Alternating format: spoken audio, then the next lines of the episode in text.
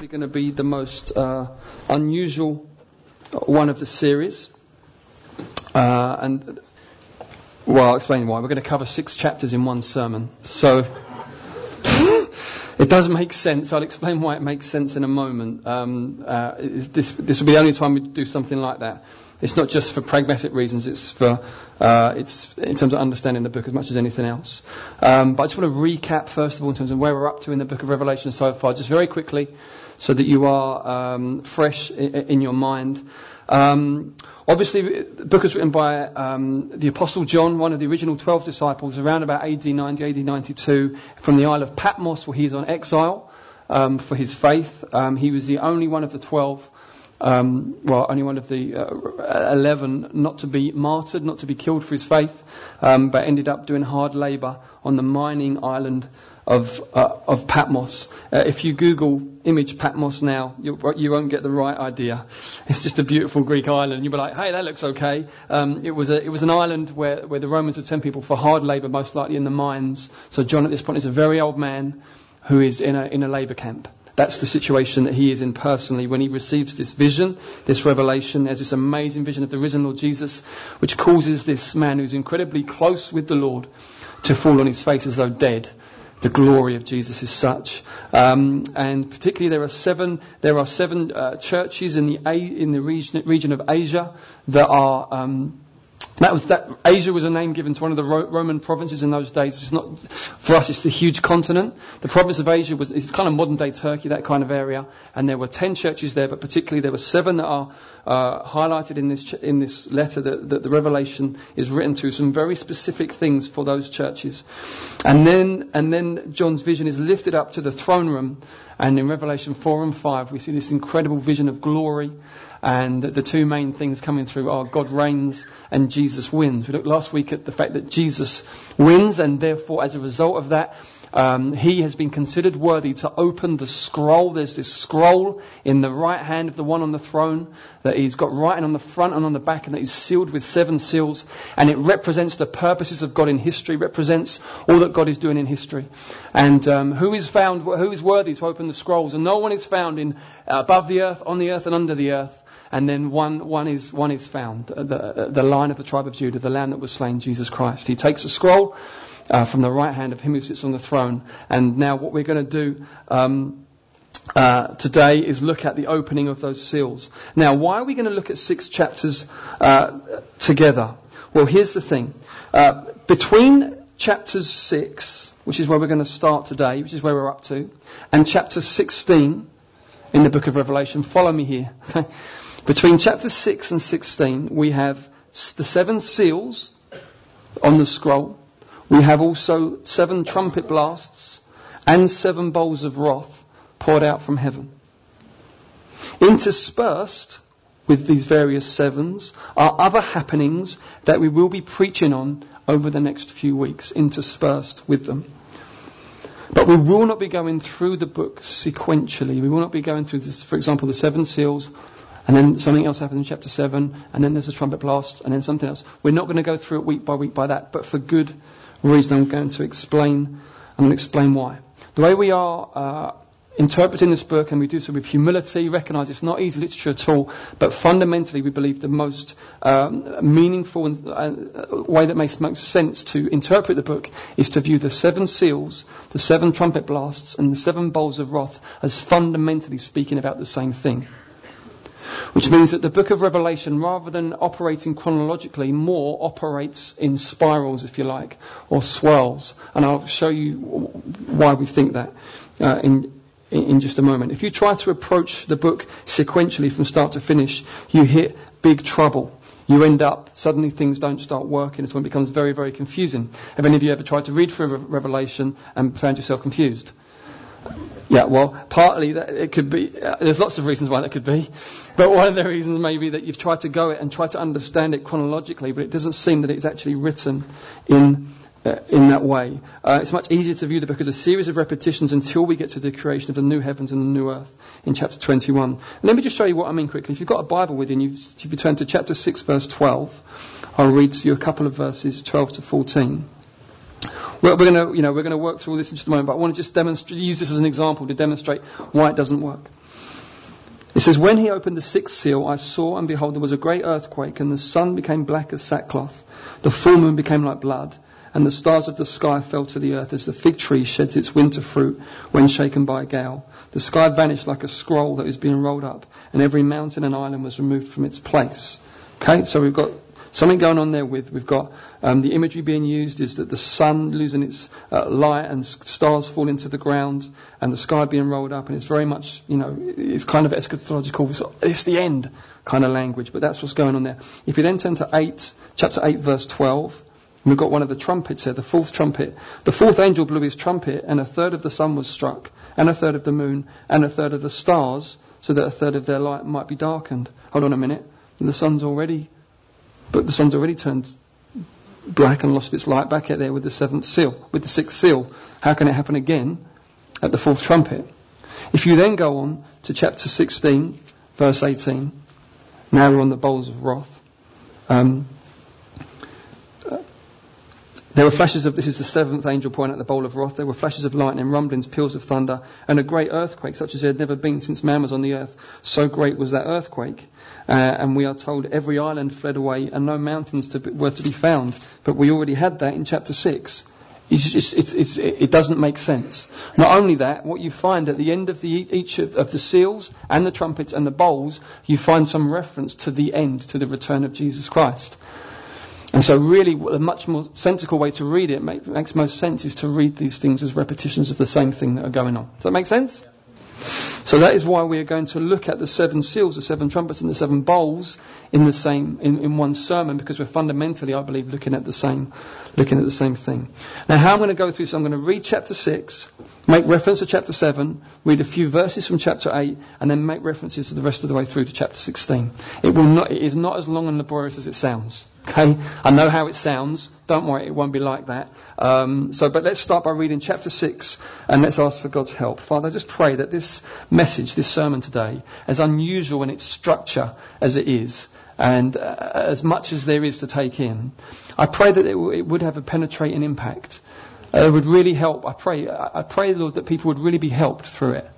Really be helped to understand you, understand their own life, understand creation and what we see around us. Lots of wisdom would come, I pray, as a result of this. And I even pray for salvation to come. I even pray, Lord God, for people that are in the room that currently feel very cloudy spiritually, don't know what's going on. I pray for the clarity of the gospel to shine through into their heart and to really bring them to life in you. They would find new life in Christ today, I pray. In Jesus' name, amen. Amen. Okay, let's read chapter 6 together. So the Lamb has taken the scroll from the right hand of the one who sits on the throne. That's where we're up to. Chapter 6. Now, uh, I watched when the Lamb opened one of the seven seals, and I heard one of the four living creatures say with a voice like thunder, Come! And I looked and behold a white horse, and its rider had a bow, and a crown was given to him, and he came out conquering and to conquer. And when he opened the second seal, I heard the second living creature say, Come! And out came another horse, bright red. Its rider was permitted to take peace from the earth, so that men should slay one another, and he was given a great sword. When he opened the third seal, I heard the third living creature say, Come. And I looked and behold a black horse, and its rider had a pair of scales in his hand. And I heard what seemed to be a voice in the midst of the four living creatures saying, A quart of wheat for a denarius, and three quarts of barley for a denarius, and do not harm the oil and wine. When he opened the fourth seal, I heard the voice of the fourth living creature say, Come. And I looked and behold a pale horse, and its rider's name was Death, and Hades followed him. And they were given authority over a quarter of the earth to kill with sword and with famine and with pestilence and by wild beasts of the earth. And when he opened the fifth seal, I saw the, under the altar the souls of those who had been slain for the word of God and for the witness they had borne. They cried out with a loud voice, O sovereign Lord, holy and true. How long before you will judge and avenge our blood on those who dwell on the earth? Then they were each given a white robe and told to rest a little longer until the number of their fellow servants and their brothers should be complete who were to be killed as they themselves had been. When he opened the sixth seal, I looked and behold, there was a great earthquake and the sun became black as sackcloth. The full moon became like blood and the stars of the sky fell to the earth as the fig tree sheds its winter fruit when shaken by a gale. The sky vanished like a scroll that is being rolled up and every mountain and island was removed from its place. Then the kings of the earth and the great ones and the generals and the rich and the powerful and everyone, slave and free, hid themselves in the caves and among the rocks of the mountains, calling into the mountains and rocks, fall on us and hide us from the face of him who is seated on the throne and from the wrath of the Lamb. For the great day of their wrath has come and who can stand? Then we get chapter 7 which is between the seal 6 and seal 7. We've just, just had six seals broken on the scroll, and then we get chapter 7, which is an interlude. Suddenly the, the, scene changes, and we have a, we are opened up into a view of great glory, where a particular number of God's people are sealed, or stamped, or marked, um, uh, which is a theme that develops throughout the book. Uh, keeping them for God amidst all the judgments that are happening on the earth. We'll focus on this chapter next week for our Nation Sunday because it's massively relevant for that. Now we're going to read the first six verses of chapter 8. When the Lamb opened the seventh seal, there was silence in heaven for about half an hour. Then I saw the seven angels who stand before God, and seven trumpets were given to them. And another angel came and stood at the altar with a golden censer, and he was given much incense to offer with the prayers of all the saints on the golden altar before the throne. And the smoke of the incense, with the prayers of the saints, rose before God from the hand of the angel. Then the angel took the censer and filled it with fire from the altar, and threw it on the earth. And there were peals of thunder, rumblings, flashings of lightning, and an earthquake. That's the seventh seal. The seventh seal involves silence for half an hour, uh, followed by the giving of seven trumpets to seven angels. From the rest of chapter 8 through, through, through to chapter 9, we, we read about the seven trumpets being blown. And what's experienced on the earth is hail, fire, and blood, resulting in a third of the world's trees being destroyed and grass, followed by a burning mountain falling into the ocean and turning the sea to blood, destroying a third of sea creatures and ships, followed by a star falling from heaven and turning the water of a third of the earth's rivers and springs to bitter wormwood, followed by a third of the light of the sun, moon, and stars being darkened, followed by the bottomless pit being unlocked, and an army of stinging creatures attacking those who haven't been sealed. By, for God, as in chapter 7, followed by the release of four bound angels, resulting in the gathering of a mounted army of 200 million being released to kill a third of mankind. After these six trumpet blasts, uh, we are told in chapter 9, verse 20, the rest of mankind who were not killed by these plagues did not repent of the works of their hands, nor give up worshipping demons and idols of gold and silver and bronze and stone and wood, which cannot see or hear or walk, nor did they repent of their murders, or their sorceries, or their sexual immorality, or their thefts. Then in chapter 10, we have seven thunders, but John is not allowed to recall what the seven thunders refer to or what they mean. But he is given a scroll and is commanded to eat it and then prophesy about what will happen to many peoples, nations, languages, and kings, which is exactly what happened to Ezekiel. He's given a scroll, told him to eat it, but told to prophesy judgment over Israel. John here is told to eat the scroll and then prophesy judgment, but not over just Israel, over the entire world, every nation and people group. Um, so he got judgment on a global scale. Then in the first 14 verses of chapter 11, we have two witnesses who operate in the spirit of Moses and Elijah. It's said of them that they have the power to shut up the sky, as Elijah did, and power to turn water to blood and strike the earth with plagues, as Moses did. The context for those witnesses is unrepentant humanity, and so their witness is not popular, and there is huge celebration when they finally are killed by the beast. Um, uh, being uh, people give gifts to one another in celebration that these witnesses of God have finally died. Then the latter half of chapter 11, we have the seventh, seventh trumpet blown and the announcement of the establishment of the kingdom of God and Christ on the earth. In chapters 12 to 14, which Dan will preach on, preach on in two weeks' time, this is primarily focuses on the casting down of Satan and the rising up of the two beasts uh, on the earth, as well as the introduction of the idea of Babylon and its fall. And then in chapters 15 and 16, we have a fresh vision of heavenly glory with overcoming saints singing the song of Moses. And we have seven angels carrying seven plagues that seem to be placed in bowls, seven bowls of wrath. And, uh, and they are revealed. And what we are told um, sorry, that with these bowls the wrath of God is finished. We see worldwide devastation with them. First, we see harmful and painful sores on all the worshippers of the beast. Next, every living thing in the sea dies. Next, the rivers and springs become blood. Next, fierce heat scorches the people. Next, an agonizing darkness comes on the people. Next, the river Euphrates dries up, preparing the way for a demonically inspired worldwide army to gather for the Battle of Armageddon. And finally, the hugest earthquake to ever hit the earth happens. The cities of the nations fall. Every island flees. No mountains are to be found. And huge hailstones batter the planet. The end so far. Um, I'd like to say five things. Um,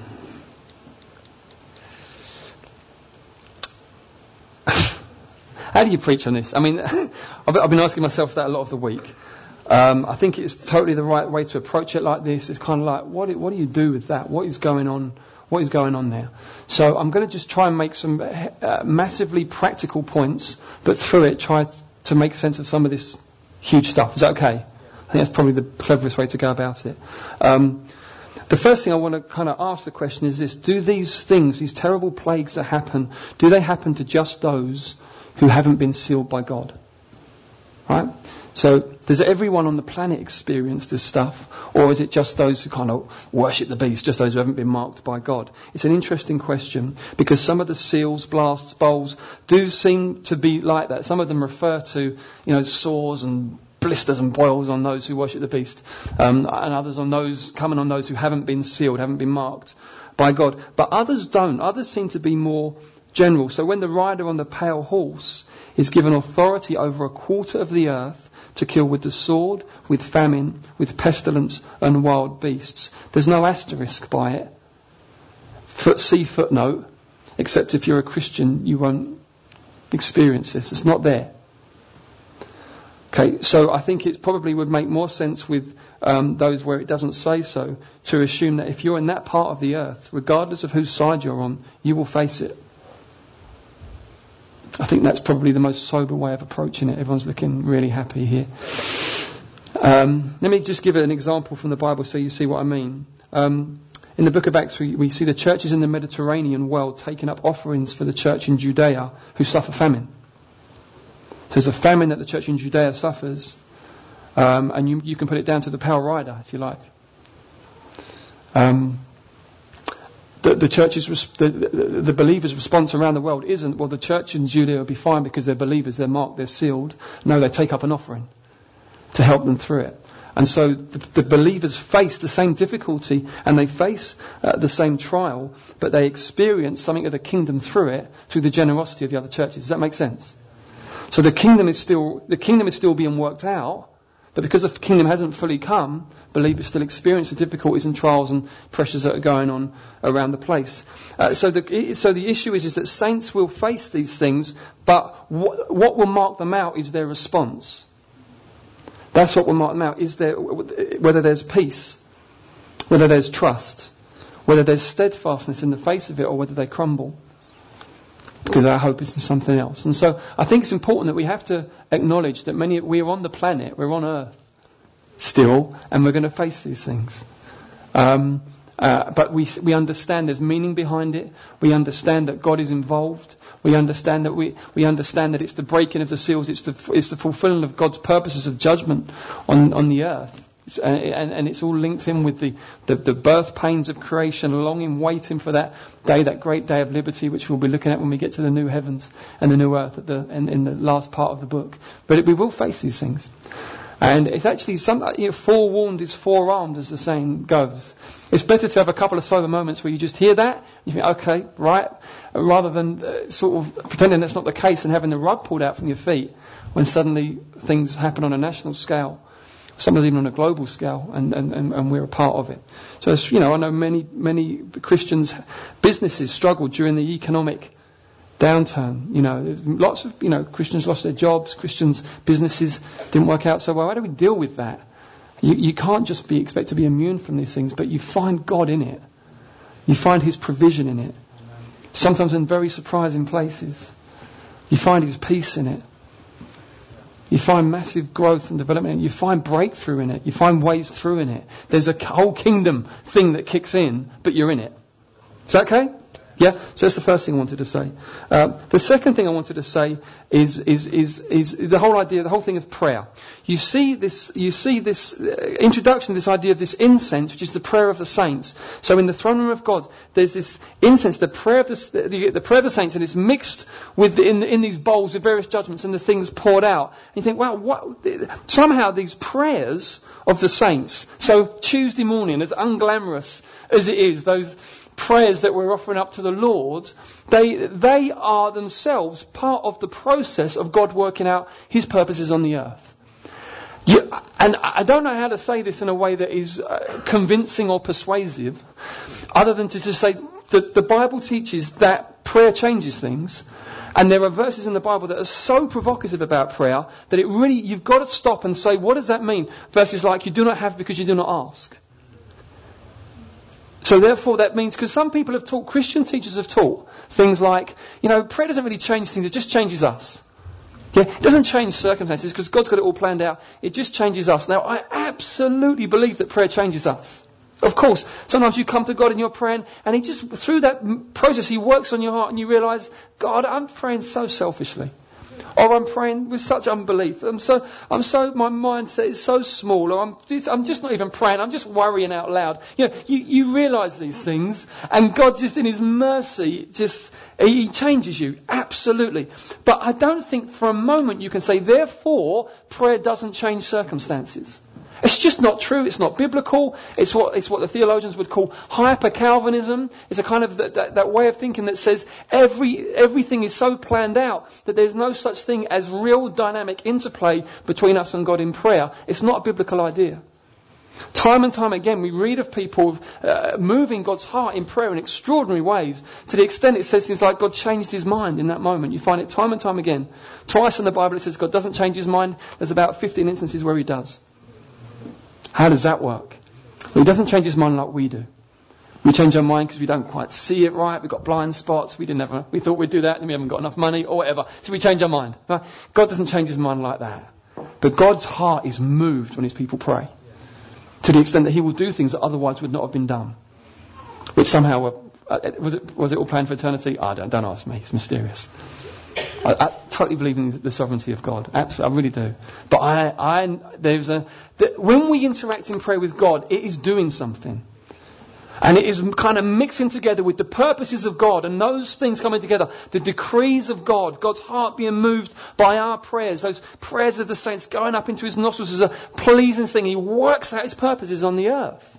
That means we've got to pray. That means that it's contingent on us to pray. I would go as far as to say it is our duty to pray. Because sometimes it's a delight, sometimes it's just jolly hard work. But because it's our duty, it's just really helpful. It means I'll do it regardless. Why? Because this is bigger than about how I'm feeling today. This is bigger than about what kind of week I've had. This is the purposes of God on the earth. And even if my prayers just feel like words and God, you just think, oh Lord, this, this, you know, this is really not impressive. The fact that we take our place before His presence and pray, individually, corporately, with one another, running partners, that we do that, I tell you, it makes a difference. I want to urge you to see that and to take that to heart and to let it uh, speak to God. Yeah? Speak to God. You've got access to His presence through Jesus. Speak to Him. It makes a difference. Second thing. Third thing, an understanding of what witness is. We've got in chapter 6 we've got these martyrs. And we're told that God's not going to avenge their blood until their number's completed. So there's more to come. In chapter 11, we have these two witnesses that, that, that, that operate this incredible prophetic power. And there's something of a theme that develops through the book of Revelation, uh, whereby on quite a fundamental level, true Christian witness is not popular in the eyes of the world. It's a thing through Revelation. Read it through, you'll see it. True Christian witness, the word for witness is where we get our word martyr. True Christian witness is not popular in the eyes of the world. Now, I don't say this in order for us to develop a paranoid persecution complex or anything of the sort. As children of Abraham, we've been called to be blessed by God and to be a blessing.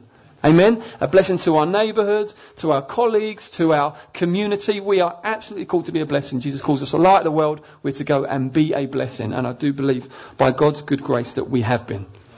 Okay, so I totally, totally believe that. And yet, we mustn't be naive. Making friends and serving the poor is a part, but not all of our witness. To speak of Jesus clearly and boldly is absolutely essential if people are to find salvation, and this will not always be applauded. I just need to say it.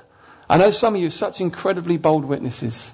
I know some of you are just such wonderful, wonderful, you know, you speak of Jesus.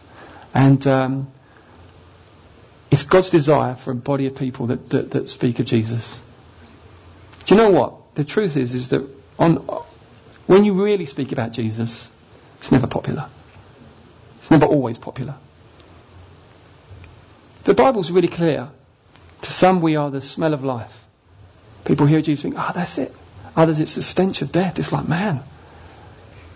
Sometimes you get those moments where you, you say something and it's like, wow, it's amazing. You know, I had this great moment, great moment of boxing on Thursday. Just, just one of those God moments. It just came out of nowhere. You know, I always try to pray intentionally on the day before I go train and say, Lord, just give me opportunities. And was just, you know, in the changing room and some guy just said, oh, my car just got bashed up. I've just got back from holiday and I need a holiday. You know, those moments. And I just found myself, yeah, because he was sort of saying about that, what do I do? Just go back from holiday and need a holiday. And I just found myself saying, you know, it's so much better when you, you, when you know Jesus, you can you can work from a place of rest rather than just always trying to look from rest from work. You know, God just you know sometimes God just helps you to just say things clearly. And he just looked at me and he just said, he said, you know what? When you said that, something just went, something just happened in my heart. I was like, wow. no one's ever said that to me before in the changing room. Yeah. Something just happened. It's just amazing, amazing. You, you get these moments where it just, you know, it's the smell of life. It's just smell of people like, oh yeah, you know, this is wonderful. There are other times where, you know, I remember being in the playground at school once dropping off the kids. Some guy asked me what, what I did for a living. And I sort of told him, and just the, the air just went cold. It was like Narnia, you know, Narnia all of a sudden, you know, always winter, never Christmas. It's like, oh, it's really sad. And he had nothing else to say, and, and I didn't. I probably mumbled a few things.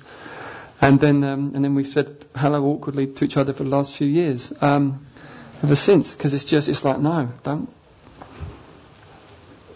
It's that, and it's that. And we just got, we just got to, we just got to ha- settle that in our hearts, really, if we're going to witness. Otherwise, we go quiet. We mustn't go quiet, church. We mustn't go quiet. We've got the greatest news ever. There's, you know, wow, we've got the greatest news ever. So that's the third thing, just having a good understanding of witness through the book of Revelation. Fourthly, and uh, almost lastly, penultimately, I would say this. I do believe it is legitimate to see things like deforestation.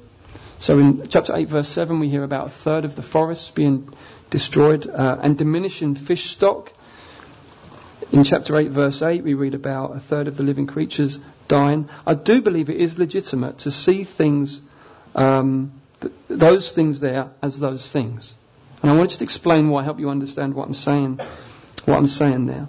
Um, part of these judgments in the book of Revelation are undoubtedly manifestations of the wrath of God. I'll speak to you about the wrath of God in a minute, right? But that's what they are. They are demonstrations of God's wrath, God's anger at unrepentant, sinful humanity. Um, now, in the book of Romans, chapter 1, it speaks about the main way that God shows his wrath before Judgment Day. So, so on Judgment Day, there will be a final judgment where, where, where God's wrath will be expressed in a very explicit way. But before that, in the age that we live in, the age of salvation, where God's calling all to come to Him. The Bible also says that God's wrath is revealed from heaven against all ungodliness and unrighteousness. And it, then it goes on to show how, and it says this. It talks about God giving people over to their sinful desires. So the main manifestation of God's wrath in this age is that He will give you over to the things. If you want, to, I want to go and do that, and then God says, okay. That's the main manifestation of God's wrath in this age. He gives you over. You read it three times. It talks about God giving you over to a debased mind. God giving you over to the lust of your heart. He gives you over, and, and the context is, is it's God's wrath. It's important that we understand uh, that we understand that. And so, but that fits with this idea, you see. So, for example, a trumpet blast from heaven, denoting the destruction of a third of the forests, right, in the spirit realm. There's a trumpet blast in heaven denoting the destruction of a third of the forests. Okay? Can actually in real time be worked out as God giving greedy people over to their desires to destroy the planet in order, to, to in order for short-term gain. It's the same thing. Do you see that? Those two things can work together and be exactly the same thing, spiritually speaking. As long as we don't over-interpret everything that we see going on and say exactly that is exactly that. So the deforestation of the Amazon in Brazil is the third trumpet, or whichever number it is. Do you see what? When you start doing that, and, and, and, and the third trumpet is only in reference to that. What, you start doing is you start drawing all of these signs in, inevitably, to the things that are happening in your day and in your part of the world. And then you come to the conclusion, of course, Jesus is going to come back in, in our day, in our time. It has to happen because, look, deforestation, da, da, da, diminishing fish stock. And, you, and so you develop this huge thing, which every generation before us has developed. There have been Christians in every generation before us, but after, since Jesus' time, that have said, our generation is the generation when it's going to happen because look, look, look, look, and look. And they've all been wrong. So the odds are that we would be wrong as well if we said it. Okay? Because you're just over interpreting things and developing things, but there's too many blind spots to really, um, to really be able to do that. So as long as we don't do that, but if we do allow the book of Revelation to help us interpret what we see around us, you think, oh, okay, right, yeah, okay, there's, there's, a, there's a spiritual reality going on in these things. There's a, it's not just random. There's a spirituality. If I can, if I can keep that lens, then that will help me very wisely live in two ways. Number one, it will keep a good urgency about our lives. So we're not dulled to the eternal realities and weighed down with either the worries or the pleasures of this age. Both those things can weigh you down. The worries, you know, I've got to pay the mortgage or pay my rent or this, that pressure, all these anxieties can weigh you down. But also just the kind of insatiable desire for pleasure can weigh you down. You end up just kind of spiritually just kind of dull as a result. And thank God He gives us all good things to enjoy. So um, this is not I'm kind of anti, you know, enjoying God's gifts. Not, not at all. But I'm just saying, you know, to keep sharp to eternal realities keeps us from getting weighed down in these things, firstly. And then I will say this as well. So the second thing it does is it helps us walk the tightrope of certain elements of life as a Christian without being falling into naivety. I'm going to give you two examples to make, what's he talking about? Here's what I'm talking about. Number one, how we look after creation. It's really important that Christians care about creation. Why? Well, there's a few reasons why. This probably is not exhaustive, but a few reasons why. Number one, it's part of the original mandate given to Adam and Eve. You're to steward creation. You're to look after it. You're to take care of it, keep it, rule over it, but keep it, cultivate it. Original mandate for humans. Secondly, creation is sacred. It's not divine, so we don't worship it, but it's not just utilitarian. Oh, we just use it for whatever we like. It's sacred. It's God's. He delights in it. He delights in the work of his hands, and so there's a, we, we, we tremble, you know, because it's God's, it belongs to him, we're just stewards. So creation is sacred. Thirdly, we, it is wise and godly to think intergenerationally. So if we just use all we can and I'll blow my kids and my grandkids and what they're going to be left with, that is really ungodly and really unwise and really foolish and really immature. We mustn't think like that. It's really, really irresponsible. Um, and, fi- and, and, then finally, it's a prophetic pointer. As we look after creation, we are pointing towards that, that day as we conserve and look after things, we're pointing towards that day where all of creation will be restored. Okay, so it's a prophetic thing. However, I'm not naive in this sense, it will all be destroyed. So I'm kept from a, a kind of naivety.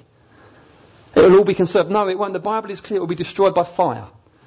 And then there'll either be either, however you interpret it, a brand new heavens and earth or a renewed heavens and earth. But all that is around us as we know it in this age will be judged by fire. And so it keeps me away from that kind of naivety. Do you understand what I'm saying? But I still care for creation, but I know why I do. It's not just some vague sort of sound bites about we want to look after things. You know, we, we, we know why. The second thing I would say is in terms of um, serving the poor. That's a really important one as well because I think why, why should Christians serve the poor? Well, number one, it demonstrates God's heart of compassion. God really cares about the poor. He really does care about those who are afflicted, vulnerable, marginalised. His heart really feels for them, and so it's reflection on his heart. Secondly, I am poor, and look how God treated me. Yeah, I'm poor, broken, wretched, miserable, sinful, and God has had massive mercy on me and grace, and so it's only right that I do the same thing. Thirdly, we're called to be a blessing, as I've said already. Fourthly, again, it's a prophetic pointer to that day when there will be no more oppression, no more poverty, right? And yet I would say this, when I understand it, it, it, it, keeps me from the naivety of thinking that somehow looking after the poor will make poverty history, because it won't. Poverty will never be history. Jesus said, You'll always have the poor among you. Poverty at its root, the root cause of it, is sinful humanity. Oppression, injustice, greed, selfishness, um, hopelessness, all kinds of factors. There's so many factors that go on, all rooted in human sinfulness that leads to poverty, that no matter how much good we do, which we ought to, it won't make poverty history. And so again, I'm kept from naive sound bites. As unfashionable as it is to say what I'm saying, that's true. So I, know where I'm grounded and I know, and I know what I do, what I do. So I think it just makes us very, very wise if we interpret things through a revelation filter. And then finally, my final point. I want to say something on the wrath of God. Uh, I probably speak probably about the wrath of God a little bit more than needs to be spoken about generally, probably, but I do so for good reason, uh, and it's that many people are saying that um, that God isn't angry, and He is. So because a lot of people are saying He's not, I want to make it a point of more than I normally would saying, oh yes, he is. Uh, and I want to talk about it for a little moment. Um, the, the, words like, words like fury, inflict wrath, judgment, hell are very common in the New Testament. In fact, I would say anger is key to a loving God. Anger is absolutely key to God being a God of love.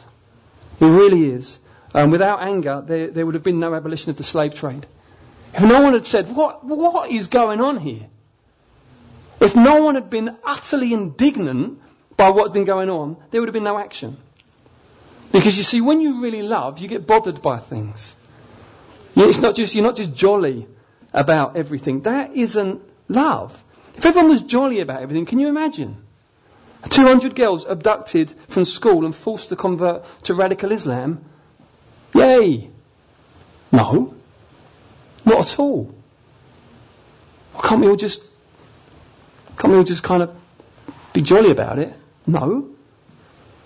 Drug linked corruption and oppression leading to the deaths and disappearances of tens of thousands in Mexico in the last decade. Lol. No. It's awful. It's absolutely awful the brutal oppression and functional kidnap of thousands of South Asian migrants on the building sites of Arabia to create impressive skyscrapers and stadiums for the rich. Do you think God's in a good mood about that? Families torn apart. Workers, when they get there, passports taken from them.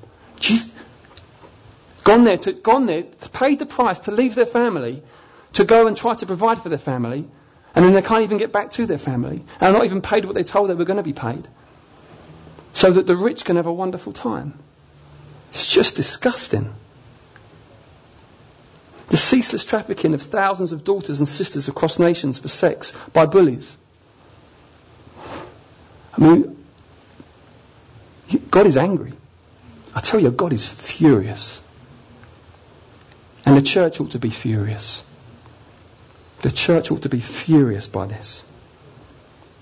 And before I get all self righteous, as if, you know, I know the angry one. He sees my selfishness, he sees my idolatry, he sees my self interest and my self worship, and he's not too impressed with that either. That's the reality. Okay? So if this is the case, what do people mean when they say things like God's in a good mood? Which, by the way, for my money is a very cheap and one dimensional saying. It's on the record. Here's what they mean. They mean this, and it is incredible. This is incredible. They mean that the grace, the amount of grace and favour that God brings to us as we hide our lives in Jesus is so extraordinary. It is the amount of favour that God brings into our lives when we come to Jesus is so abounding, so powerful, in its full, so over the top, so full and free, so generous and rich, so all encompassing, so unexpected and undeserving that it, le- it ought to leave us utterly lost for words. It's so never ending. It's so brand new every morning. It's so transforming. It's so renewing. The grace that God brings to us in Jesus. That we find ourselves only in Christ under His mighty love. We find simply by coming to Jesus that all of that wrath and fury and judgment that was hanging over me like a sickle ready to drop, and it was, and it was righteous, and I deserved every bit of it. Because the Bible says that God is right in all of his judgments. He sees every angle. He knows not just what I did, but why I did it. He knows the, the little secret meditations of my heart, the things that drive me to do that. And he sees it when it's all laid bare before him. And believe, trust me, that, that, that, that sickle was hanging there waiting for me. I, it was the judgment of God and it would have been absolutely just for me to have faced that. And yet he instead, what he's done is he's given his one and only son. Right? You think that is, God is not a God of half measures. He's not ambivalent. It's not, uh, this is what you deserve, this is what is coming, but I give you this, not just a way out, it's a way in.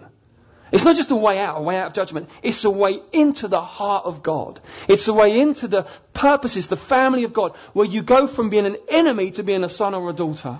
You go to being alienated to being brought right into the bosom of God, where He speaks promise and purpose and, and mercy and grace and joy and delight and celebration and affirmation and identity over you day after day after day. And He picks you up and He says, I'm committed to you. I'm committed to bringing you right to glory. I'm committed to bringing you through to maturity. I am with you. I've given myself to you once and for all so you know that I love you. I put my spirit in you which testifies that you really are one of mine. My grace abounds to you.